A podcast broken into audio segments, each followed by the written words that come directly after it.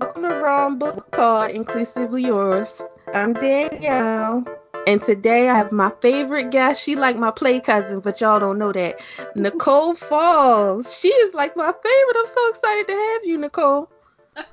I'm excited to be here. I'm normally um in your seat in this situation, so it's gonna be interesting being on the other side. Right, because I listened to your podcast where you talked to um Joss from Indie Love. And Yeah. I was so upset because I'm like, I didn't get to go to any of my. I was like, waff- not waffling, but like, I didn't know if my funds was right. So I was like, let me see if I use. I wanted to go to Girl Have You Read too. And I'm like, if my funds, if I do this, if I file my income taxes, and then I'll have this money right here, and I could do, and then I they got canceled. So I'm like, Ugh. But Girl. next year, I'm doing all the events. I, I gotta support my people, and I gotta do all the events next year. I definitely gotta meet you at one event. So like, whatever event you do next year, I'm gonna be there. But I'm so glad year. to have you on here with me. I think next year I'm gonna be like, girl, I don't turn down anything but my college and go to everything that people can ask me to show up to their house and open up an envelope, and I'll be like, okay, girl, so what time do you need me there? Because little Miss Rona just shut my entire year down, so in 2021 I definitely have to got to turn her up. Right. We just gonna have to show up and show out. Like, hopefully we'll be kind of, you know, everything will be good. But I'm so happy to have you here. It's just awesome. So this month I'm gonna be talking about black men and romance. And the thing about it is, like, how I got. I always read, but I like read off and on. But Mhm. like two years ago, I was like, I really want to read about black men. Like, I need to read these black men as heroes. Because I've read some books that were interracial, but I don't mean no harm, but it's kind of like the same as reading a book with two white people sometimes. It Mm. really is. Sometimes it really is. So I'm like, I really want to read books where I see like people I know. And like, that's one thing that like connected me with your book. Is like, your humor is like my humor. So like when you say, I'm like, that's totally something I would say, or like, what this guy said is totally something my cousin would say, or my brother would say this. So like, I felt so represented reading your books. It was just like my home. Um, I just like, I had said on Twitter, I'm like, it's just like a reason. Like I just vibe with your books so much. Like I can't explain it. It just is. You just The sky is blue, and I vibe with your books. It's just you honestly have no idea like how timely you saying that is and how fortifying it is to hear that um particularly when you say you know the the characters remind you of people that you could actually know in real life because like that's one of my biggest goals in writing is to not have my characters seem like 2D people on a page, right? So I want them to feel as real as possible and not even as real, I mean, not even just as real as possible, but also as authentic as possible.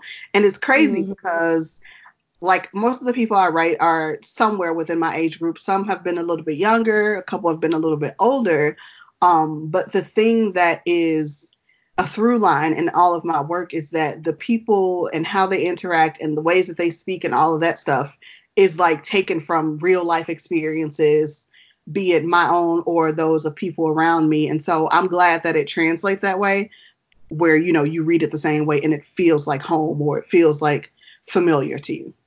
And if you listened at all, like people who listened, if you know last year, like the book I couldn't stop talking about was a natural transition. Anytime somebody say something to me, a natural transition, and that that was like my book. That was my book for the year. And like my favorite trope is enemies to lovers. So like I just everything about their book spoke to me, even though it was like novella length, but it felt full. It felt like a full book. Like it was just Was I can't explain it.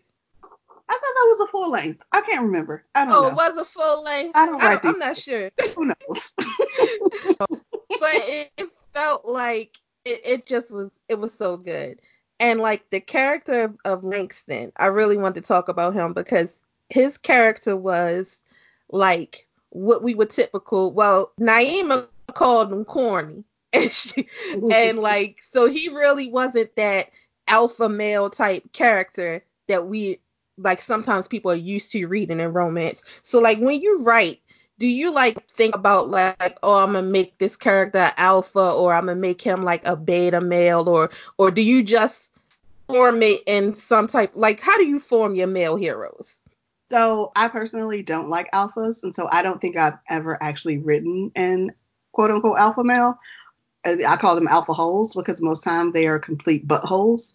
Right. Um, so, and that's just like that's not what I'm attracted to in real life. And so my heroes vary in physical representation or whatever. That most of them don't line up with what I think is attractive physically, but personality wise, every man that I write is someone that I could actually date. And that's purposeful because I just don't like the like that does nothing for me. Like the whole you woman, I man, me now. Like I'm just that does nothing for me. And so particularly in writing Langston, I knew that he had to be a bit more low key and laid back um, when paired with Naima, uh, just because of the friction between the two of them. Like if they were friends to lovers, they probably would have been more on par with each other, like personality wise.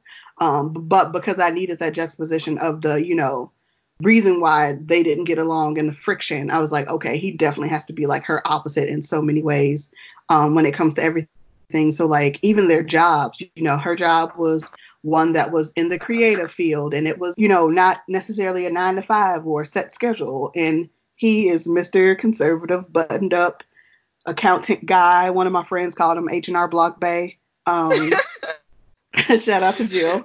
You know, he's just very straight laced and by the book. And so, you know, of course, Naima kept calling him corny because she like, or she liked rather, those dudes who, you know, look like Shazza from Different World and probably right. live on their mama couch and, you know, and so yeah, when when it came to constructing Langston though, I definitely like it was uh more purposeful than probably any other male character that I've written.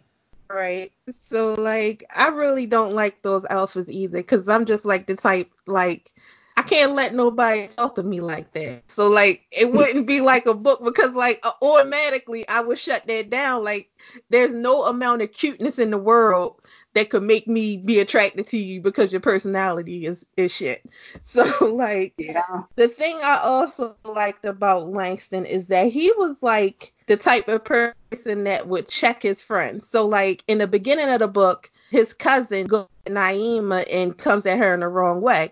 And he makes what you call a great value Blake Griffin, which is so funny to me because you say great value, but I'm always calling somebody a fake ass name somebody else. So I'm like, look at that fake ass Bill Bellamy or something. Like, you know, like I'm always but that's like the same kind of thing, but it's just like cleaned up, you know.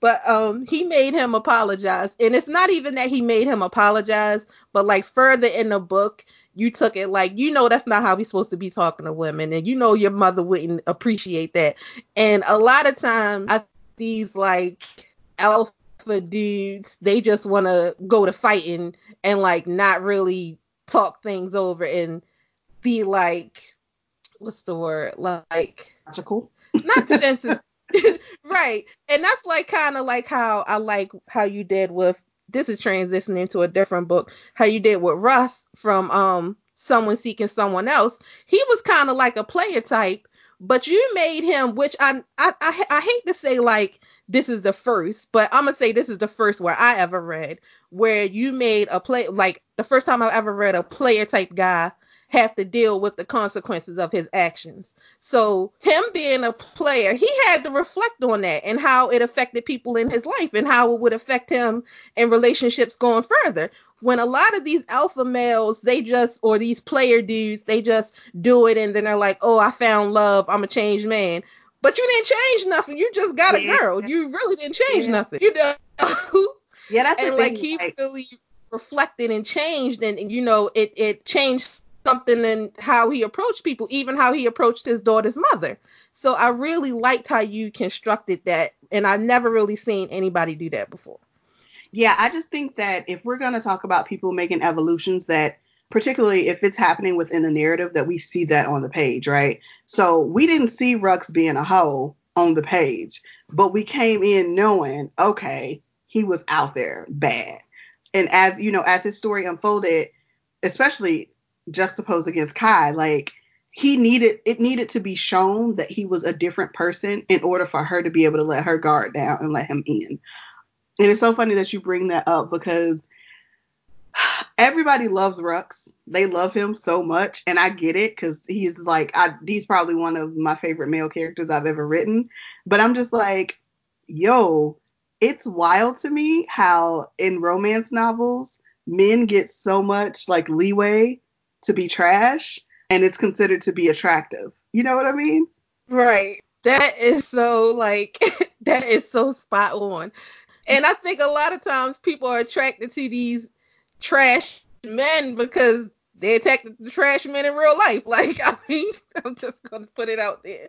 And like, you know, so it's easy for them to let go certain stuff, but if the heroine does this, it's different. And I think like, cause Tasha Harrison, she said something on Twitter the other day, and she was saying about how a lot of times when we talk about things in romance, we talk about it through a white gaze, which is true because we really never I really never hear conversations talking about black men in romance and like some of the things that white men do, like that alpha male and I'm angry and I'm going to fight. No, we can't do that because you know you're going to be in jail at the end of the book. It's just like it's not it's not the same. Like we don't have the same liberties. So like sometimes you have to make your heroes show that they care about their woman in a different way. So like in um a natural transition when Naima had that beef with the other DJ,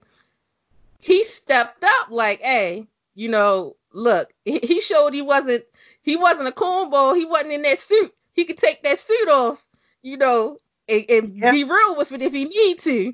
You Straight know? up, don't let the, don't let the bow ties fool you. Like he right, right. Like he and and and and that's a thing that I think this happens in real life too, where people get people misconstrued just because of their outer appearance. You know, just because what your what your eyes perceive a person to be doesn't necessarily mean that that's who they are at their foundation. And so I remember when I was writing that and I had sent it to my accountability partner, she was like, "Oh my god, I think I'm like even more attracted to Langston because he just hemmed that man up." She was like, right. "I'm attracted to that," but I was, and I'm like, "But it makes sense though because you're not attracted to the fact that he was violent or not even violent because he just hemmed him up but you're not attracted to the violence you're attracted to that protective instinct because he wasn't just gonna let you come up here and talk to his woman any kind of way and think that you know shit was sweet. Like he was like no actually bro we can we can get at it if we need to. Um exactly. which is something that I think that Naima just needed to see as well because like you you know you brought up you said her calling him corny or whatever. And i think that that like a lot of that had to do with her perception of him being exactly like her dad which she was trying. To be with a guy who was exactly like her father but yeah he little h&r block shoulder a little something yeah, yeah that, and and that's my that's my type because i like my personality is i'm i'm quiet but like i'm quiet when i don't know people but like once I get to know people, I open up. But like my type of dude is like a dude that's like he needs to be quiet because if I'm comfortable in my surroundings, I can talk. But I don't need you talking too. We can't we both can't talk. We never gonna get anything done. But but I like that quiet, like what I always call like a quiet thug. Like he'll let me do my thing, but when I get out of hand, he'll be like, Look, you need to calm down you know, or like if I need if I need him to have my back, he'd be like, look, let me handle this, sweetheart. You know, that's my type. So like I'm like, little H and R back, yeah, I, I can get with that. but yeah, it was so it, it's just when I was thinking about quotes in your book and I was thinking about like just little lines I was reading and I swear they had me cracking up. I'm like, how just reading this one line just had me cracking up. so like one part, her friend said the other DJ was her friend. He said, "You finna let Carlton Banks hit for the culture or no?" I was like, "Oh lord, he done called the boy Carlton Banks." oh man, what, what did I call him? He was Carlton Banks. He was light skinned Randall Pearson. He was, I, I, I, who else was he? I feel like it was like three or four like those. Yeah, it was a couple of things. It was just so funny. Um, and then the part with how you were saying that she want somebody like her father, and when she she, she said, "Guess who I saw at the um spot?" And she was like, "Um, I saw your um your little protege." Um, her dad was like, "Oh, how was it?" And he was like, "Oh, it was nice." And she was telling her dad, "I asked you to come out a whole bunch of times." He said, "Yeah, I didn't think it was gonna be my thing, but if he went, I can go." I'm like, like, that has to be like the worst thing for an older person to tell you, like, oh, if he liked it, then it's good for old people to go. Right. but that was so funny. It's just, I don't know. It just was that book is just like my favorite, and I could just go back. And I, I'm, I'm like the type of person that never reread stuff because I'm always looking for the next book to read. But like I'll read that book again and just be cracking up laughing, especially if I need something to laugh to. I'm like, let me read this and laugh because the book is just so fun. Your books are just so funny. Even your um your two shorts. So you have your little thing with the see. We done switch gears because this is about to be a Nicole Falls fan fest.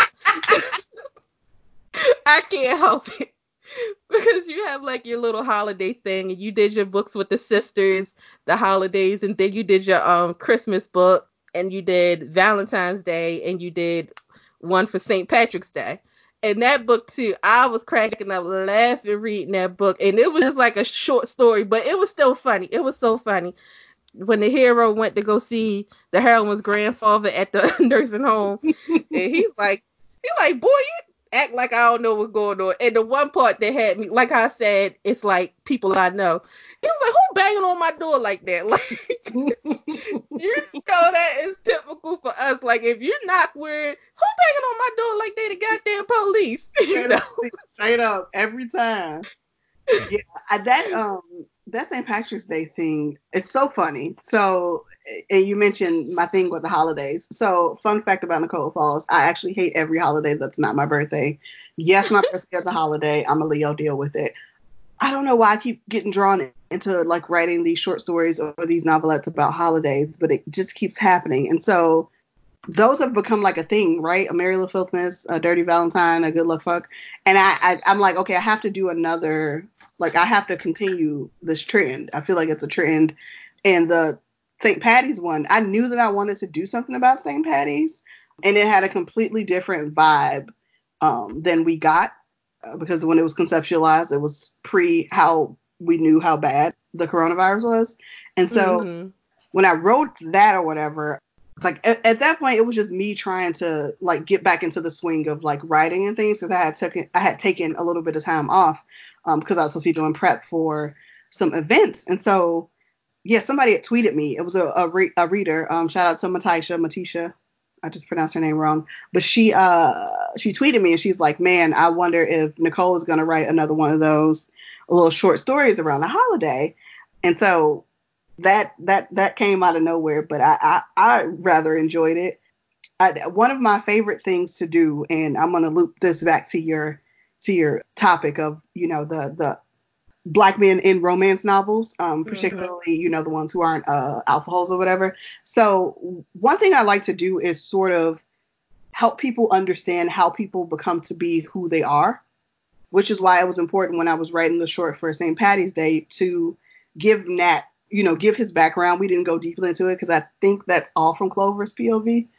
I can't recall if I switched off in that. I one. think it was like one like when he went to see her okay. grandfather that was from his right. POV. You're right. But what I like to do is just like give you a bit of the person's background that gives you some sort of like context for how they operate as a person. So like with him, you know, he had the whole found family thing because him and his mom, it was just the two of them until they moved to Bellevue and then, you know, that's when they got taken in by this family or whatever but I think that's important. Um, and I think that a thing that doesn't um, happen a lot in romance is getting those sort of foundational pieces about characters in order to understand who they are when we meet them. Because you don't even have to put their entire life history on the page. I would actually prefer that you don't do that. Um, but if you give people, you know, little breadcrumbs and snippets, it helps conceptualize that person within the realm of where they're going in this tale. And I think it just it just makes the story that much more rich for me personally. But I, you know, that's just that's just how I feel about it. Right. and your comment really helps me segue into this next book I was I was thinking of, who's uh, one of my favorites, and I know she's one of yours too. And this book is Care for Me uh, by Bria Felicien. Is that how you pronounce her last name? Felicien. I think it is. I pronounce it wrong all the time, so sorry, Bria. I love Bria. Um, that's my, that's my homie, straight up. Yes. I, and I love her writing. I think her writing is very soulful and lyrical. And if people have not picked up her stuff, they should get into it. Particularly Care for Me. I am going to preface this by saying I I suck at remembering names of characters, but I can remember everything that happened um, throughout the course of a book. But names just don't mean anything to me. Um, but the hero in that book. His name was Derek because I wrote it down because I'm bad with names too. so Derek. Oh yeah, that was Derek and um Ken. Kenny, right? Yeah. Yeah, Derek and Kenny. And what I loved about Derek, and and I love the way that Bria did this, is he was like an onion, right? Yes. Got him yes. at the beginning, and he was bitter, accurate to the taste.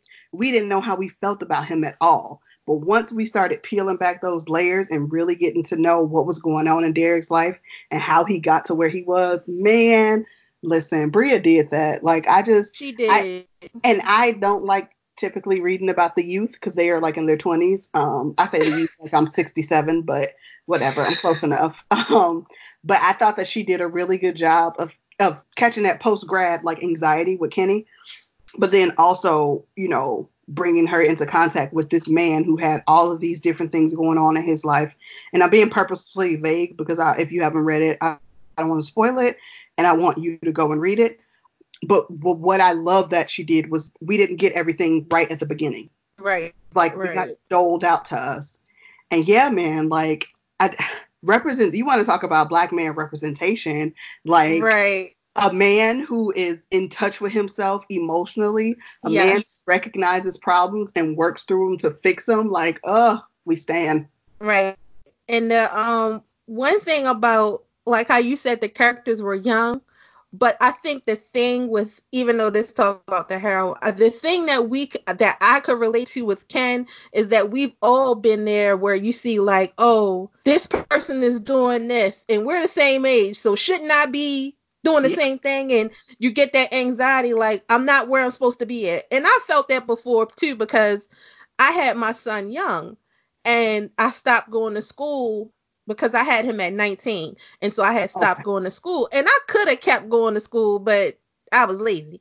But but like I felt like man, I, I should have kept going to school because everybody else is doing this, and other people had kids in high school, and they here, and I'm not there, and you know, so you can relate to that feeling like you're being left behind and you're not doing what you need to do to be where you need to be. Like one thing because I had I had went back to college. I was like in my mid 20s. Okay. And cuz I'm an accountant, everybody was doing these internships and I'm like I can't do an internship because I need to work. And I'm like if I don't do an internship am I not going to get a job? Like I was so stressed about doing these internships thinking I had to do one in order to get a job, which I didn't because I wound up getting a job like six months after I graduated. And but like that pressure of thinking you're not where you need to be, like that is something so many people can relate to. Even relating to the hero. The one thing I really why I brought this book up is because you know how black people are about therapy. Mm-hmm. Take it to the altar. Girl, sometimes you got to get assistance in addition to Jesus. Like a licensed professional, okay? Right, right. And for his family to say, like, you know, maybe you need to go to therapy because you have some things going on that you need to work out. I really love that because that's not, especially with black men, that's like not that's like a no no like black men oh no we don't we don't do therapy you know all i you know it's just something that's frowned upon for some i don't know why it's just like I don't even I've heard that before and I don't even know why, but I've heard black people don't go to therapy. My father said it before, but I'm like, why don't we? Like he could never give me a reason. Mm-hmm. he just like cuz we don't. Like, okay, cuz we don't. That's not a reason. Like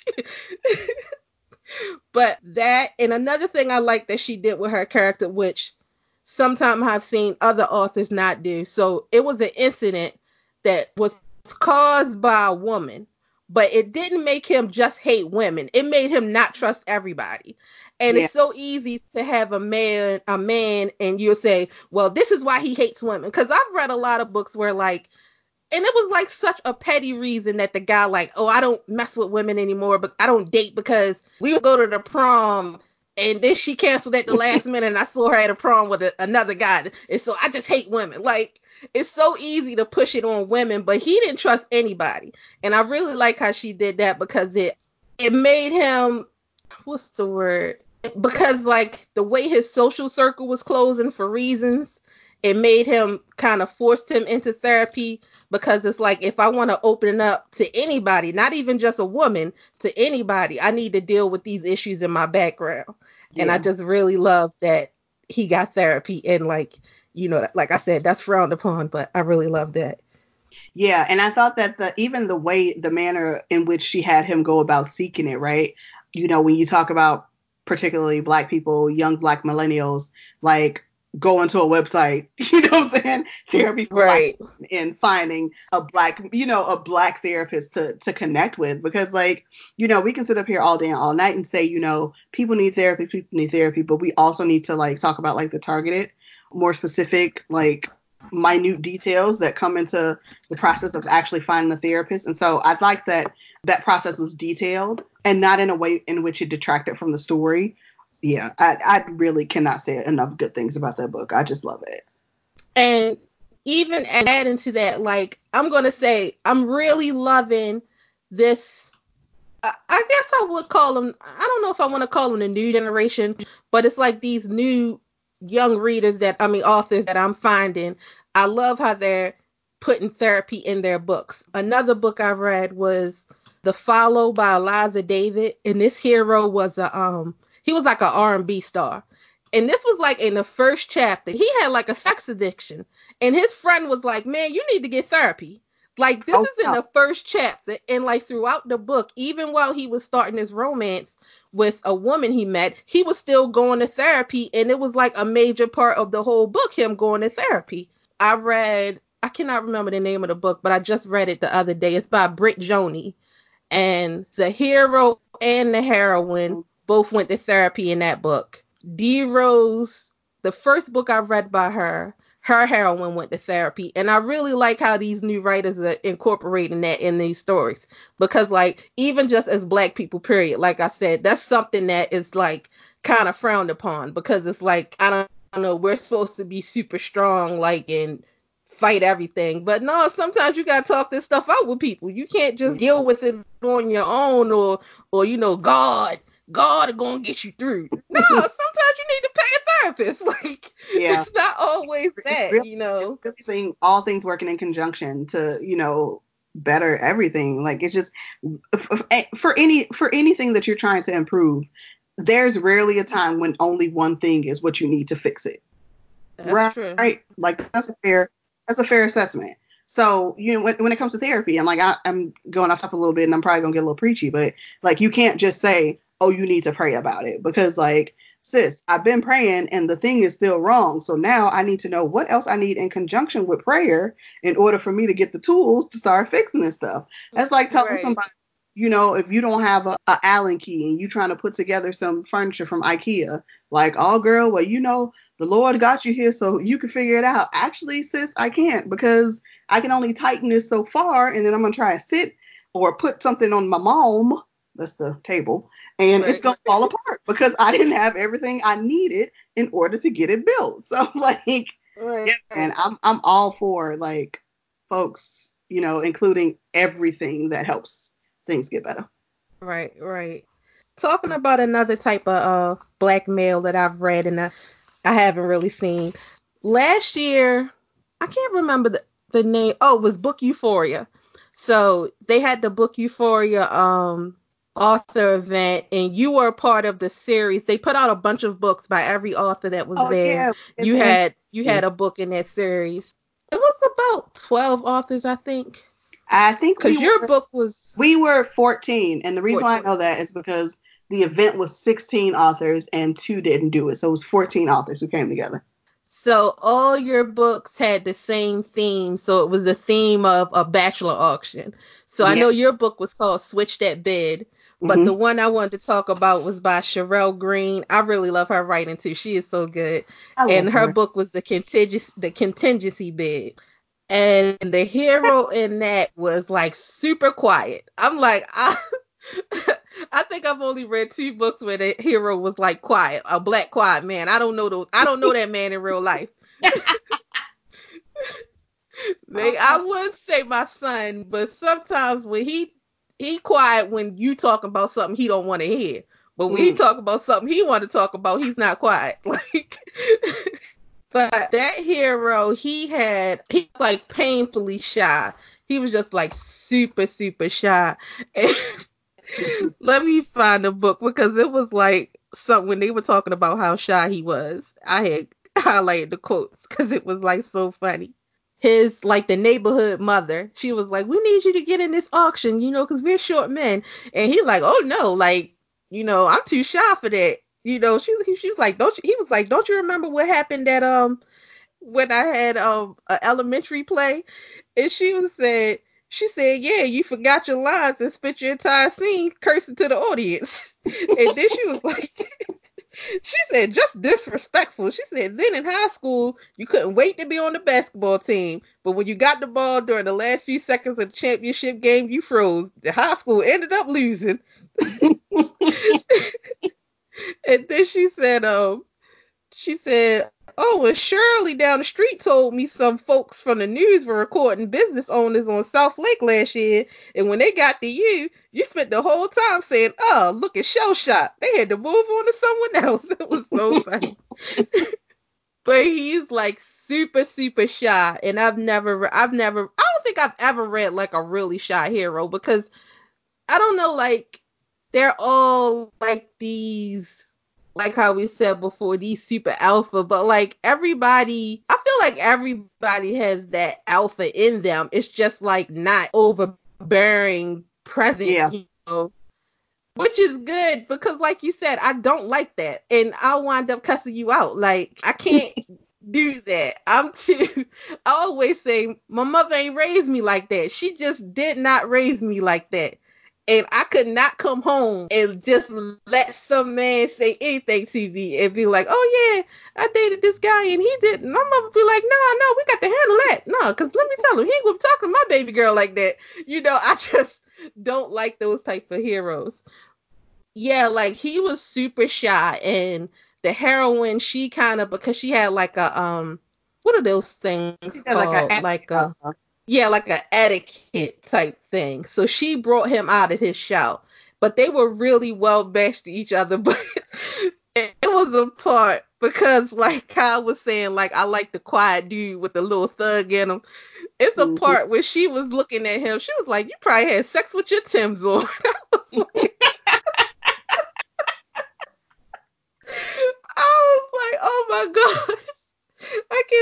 I can't believe she said that. Like, like you know, because she knew he was shy, but she still saw him as like who he. She could see who he was underneath of that shyness, and he's like kind of like me. Like once you break me out of my shell, I'll be able to talk. And once she broke him out of his shell, he was because he was good with people he knew. It was just like people yeah. he didn't know. He's yep. like, oh no, because um, she took him to a um, to a barber shop.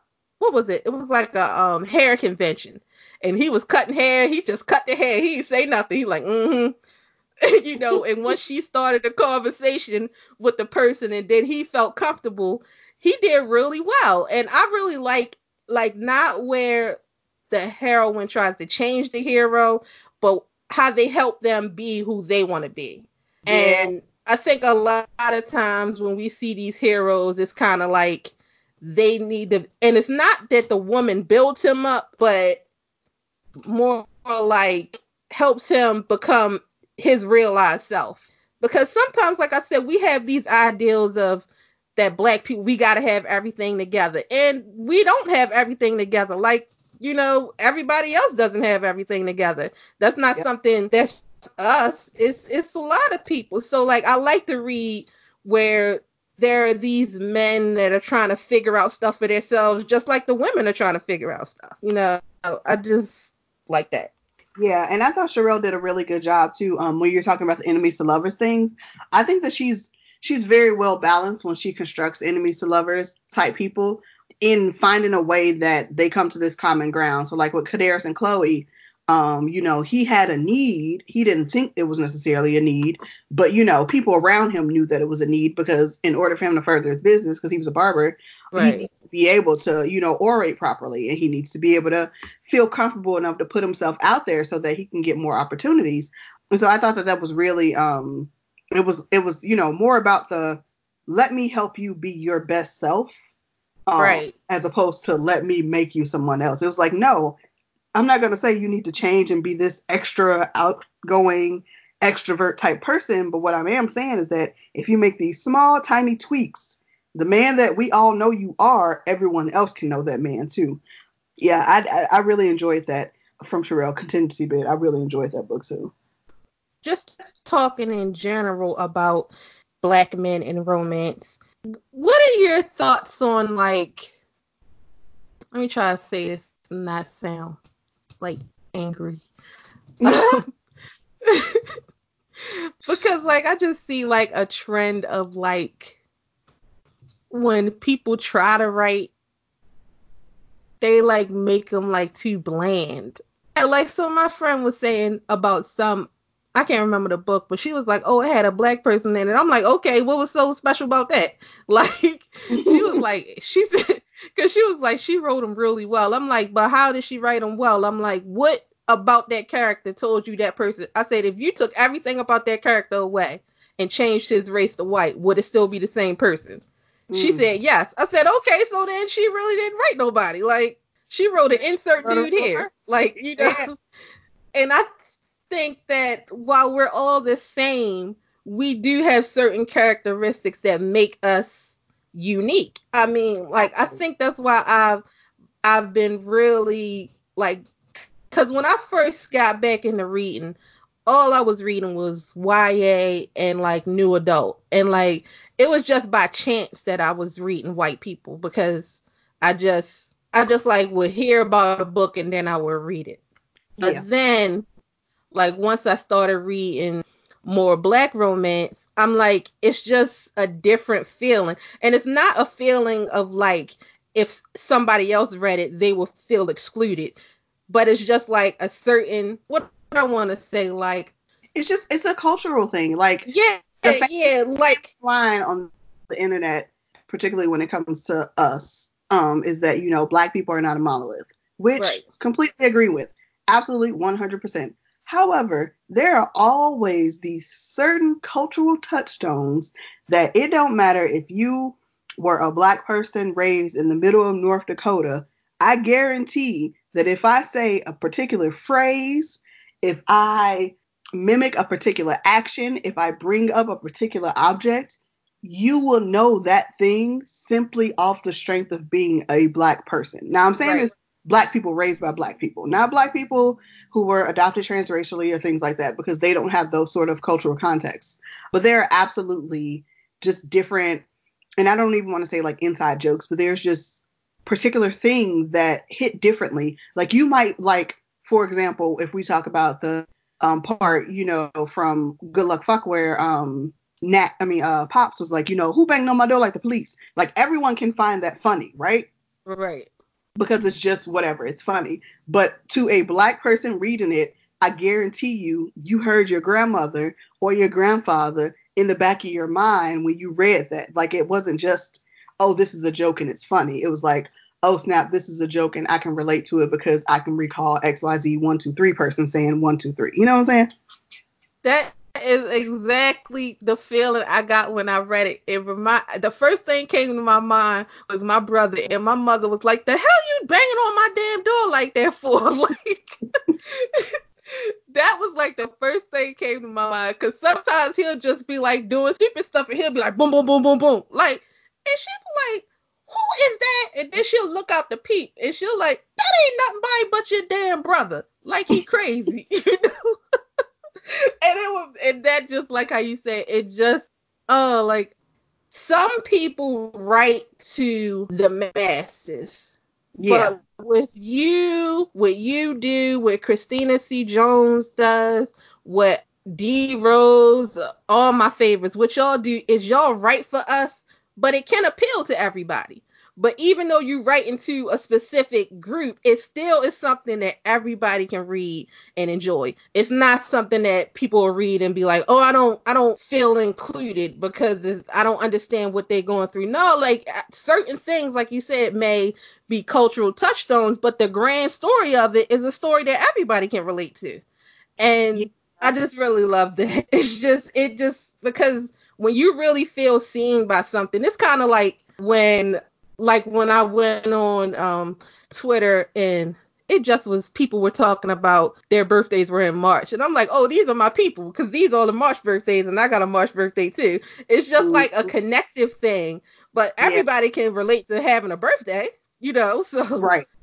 Yeah, it's I think that it's important. I think particularly like I charge myself with ensuring that the work that I create is not lacking seasoning. Like I could I cannot write a character who is not palpably black.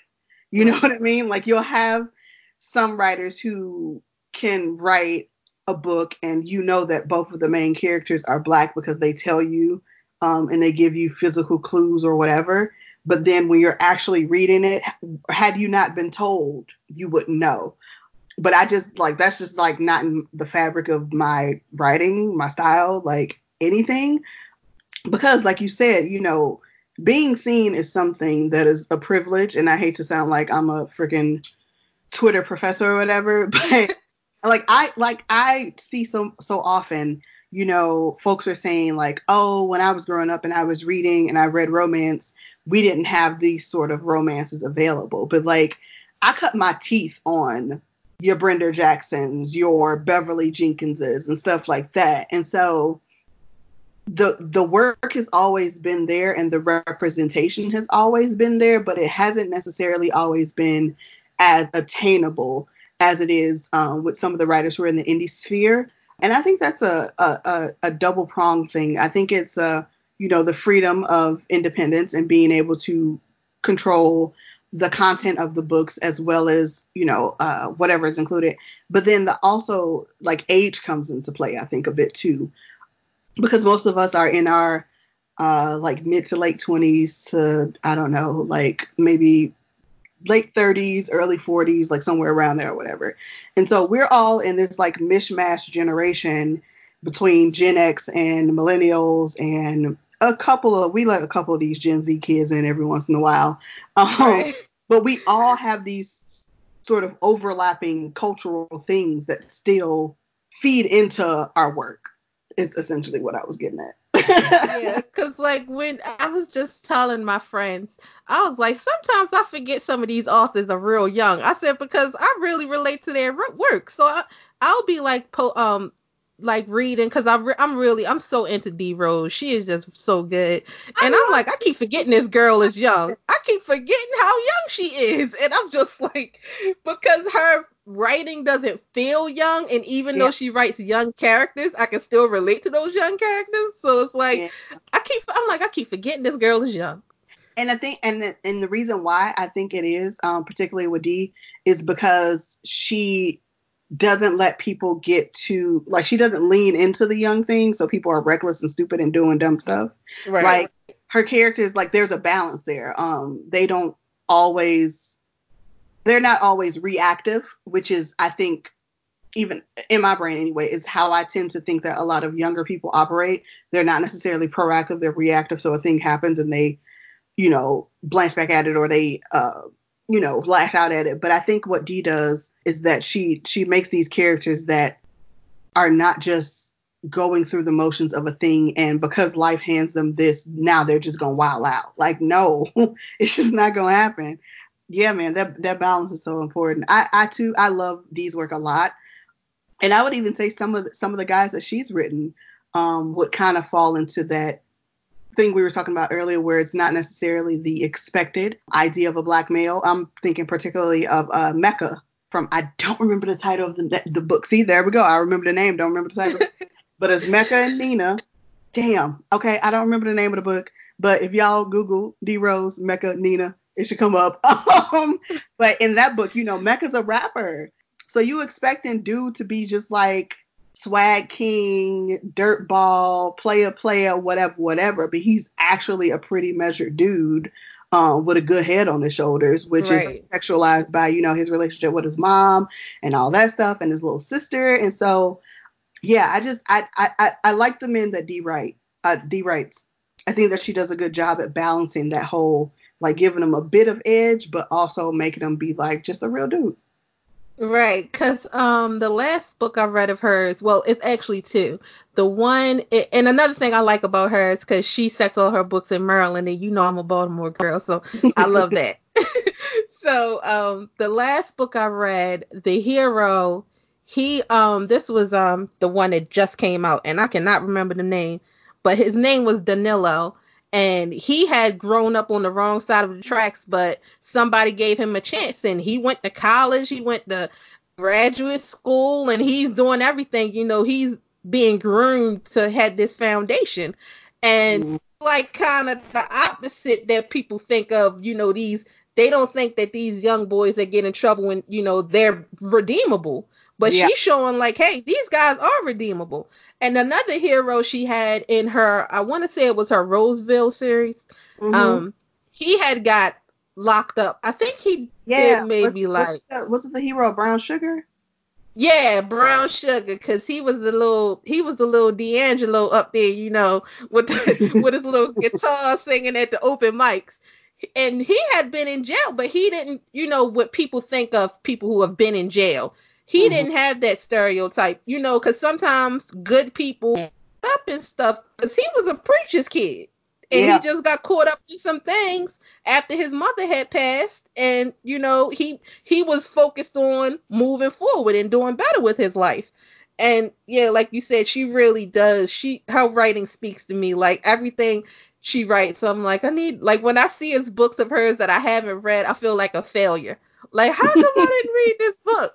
What have i been doing that i didn't read this book? Like I don't need to go to work. Let me just read these books. Like, but yeah, she really, she really speaks to me, and I feel like she's like somebody that if you haven't been reading her, like I said, what have you been doing with your life? You know, yeah. read her book. She's really good. High key, she's she's super underrated. She's very talented, and I've thought that from the very first thing that I've read by her. Um, and I told her that I was like, "Yo, like your pen is hot. Like, keep going, and and stay true to yourself in the course of your writing, like throughout don't try to change or adopt trends or anything. You know, write the stuff that is true to your heart, and it definitely shines through in all of her work. I'm yeah, I'm I'm a big fan. Like again, I can't say enough good things about D. Like straight up. What is something that you want people to take away from the heroes in your book? Like you said how you write your heroes as like somebody you know, like people something you are attracted to. Yeah. So like when you write these people, these guys, what is something you want your readers to take away from that? Like about black men in general. Like you said, we're not a monolith, but what is something that you want to impart to your readers about these male characters? That black men are everything. They get such a bad rap in society at large. There there yeah, there are a few things I love more no, that's not right. No, that is right. There are a few things that I love more than black men. Like there, as a girl who grew up um, being a daddy's girl and seeing my father, and he's not 100% perfect. He has his flaws undoubtedly, but the way that black men love is unrivaled. I mean, it's only rivaled by the way that we love as black women, but I think that they are often portrayed as monsters and aggressors and just unlovable lumps of clay when they are actually some of the most in your corner as like down for you, willing to do whatever type dudes. Like it's just I hate to see people talk about black men in negative ways and to stereotype them because I just think that it's not fair. Um, because there are so many good ones out there, and even the ones who have what you know people will call flaws or whatever, like at the core of every black man is some. Well, I'm not gonna say every because no one should speak in absolutes, but at right. the core of almost every black man is a kernel of goodness. And I just think that that was passed on to them at birth. And so for some of them, it's very hard to get into that gooey center um, and see that part of them. But God, when they open up, like when a black man feels comfortable enough to you to open up, like, what are you saying? Like, it's a whole new world. And so that's why I write them in and I construct them in the way that I do because I've seen these characteristics in men that I've dated. I've seen these characteristics in my dad. I've seen these characteristics in my uncles and my cousins and my friends and my friends' spouses and significant others. And so I just think that shining a light on those positive qualities is just so necessary when society is consistently trying to demonize them. And like I'm raising a young black man. He's 15 now. And, you know, teenagers are notoriously jerks. Like, right? just don't, like, for real. Like, they know everything, whatever. But when I tell you that this young man is literally the sweetest, he called me today and he said, Hey, I'm just calling to check up on you. I'm just checking in and seeing how you feeling. He didn't want anything or anything. And that to me is exemplified in every black man that I have personal contact with. Like those good, just down to earth, instinctual, let me protect you and make sure that you're all right vibes. Like those are the kind of men that I want to write because those are the kind of men with which I'm familiar. Yes. It's yeah. so funny because my son he works at this um grocery store up the street from my house. Mm-hmm. And I always tell him, I'm like, you worry more about that boy than anybody, cause he be like, how he get home from work? I'm like, walk like he got to work. That boy can't be walking. You need to go pick him up. my father is just like he is like ride or die for his family. Like and like you said, my father is not perfect, but he is ride or die for his family. He do not play that with his family. That loyalty, that's like that, that loyalty, and I don't know if like that's something we carried over from the ancestors and just everything that you know has brought people to where they are. But like when it comes to family and being there, like what? Right, who do you right, want to? I'm about to pull up. Another time, my brother he had this job that was like it of the bus didn't come the way he worked at, so he had to walk real far. And my father was like, "Why you didn't mm-hmm. call me?" He was like, "To be honest, I ain't want to hear your mouth." And uh, my father was like, "I'd have picked you up." He said, "I'd have fussed at you the whole way, but I'd have picked you up." but, like, but yeah, like you said, yeah, we raising them, so you you know, so I'm just so happy to have you on the show, Nicole. We have to do this again. And you know also because my middle my name was supposed to be Nicole because my really? middle name is Nicole. Yes, my name was supposed to be Nicole Danielle, but my father said he didn't like it, and my mother said when she saw it on the birth certificate, she was like, "What the hell?" Like, oh, that's funny. He he switched it out. He was like, "No, like I." Yeah, he was like, "I don't like that name." that's so funny. Yeah, Nicole is actually my middle name, and it's so oh. funny because when people find out that my first name isn't Nicole, they feel like I've pulled some great like harebrained scheme over them. I'm just like, yo, I never once told you that Nicole's my first name. Like, but the funny thing, the funny thing about authors is like when they have a pen name and you know what their real name is, and like then you're around them with other people, you be like, what am I supposed to call her? Like, I, do I, do everybody know what her real name is, or was I supposed to keep that a secret? And so I just be like, hey, you know, I don't need to say a name. I'm just and like, my, hey. my first name is the worst kept secret on the internet. Like, it is not that hard for people not to know that Nicole ain't my first name, particularly if you've probably listen to my podcast because I think I've accidentally introduced myself as. Because you surely just said the last one I listened to, you surely said it, and I was like, oh, is this? I was, and I didn't know. I thought, was this a secret or did everybody know this? Am I the last one to find out? but yeah. Secret. it's like it's like the the secret. I mean, what they uh, uh, a well known secret. That's what it is. A well known right. secret. Yes, but I loved having you on, and I'm definitely gonna have to have you on again. And keep writing, like you said, keep staying true to your writing and do what you do. And you got a lifelong customer with me as long as I don't lose my job or nothing because I ain't buying no books if I do. But you know. I appreciate that, Danny. Like straight up, um, like I said, it, it, you know, I'm I'm very big on giving people their flowers so they can smell them, and so um, I don't take compliments lightly, and I know that y'all don't have to read and enjoy my stuff, but I'm so grateful and thankful that y'all do because I, always tell people like during the process of writing, it's for me, um, but once it's published, it's for y'all. So like. I don't have nothing to do with her once she's out there. So I'm glad y'all like her. Right. That's my home girl. I know her.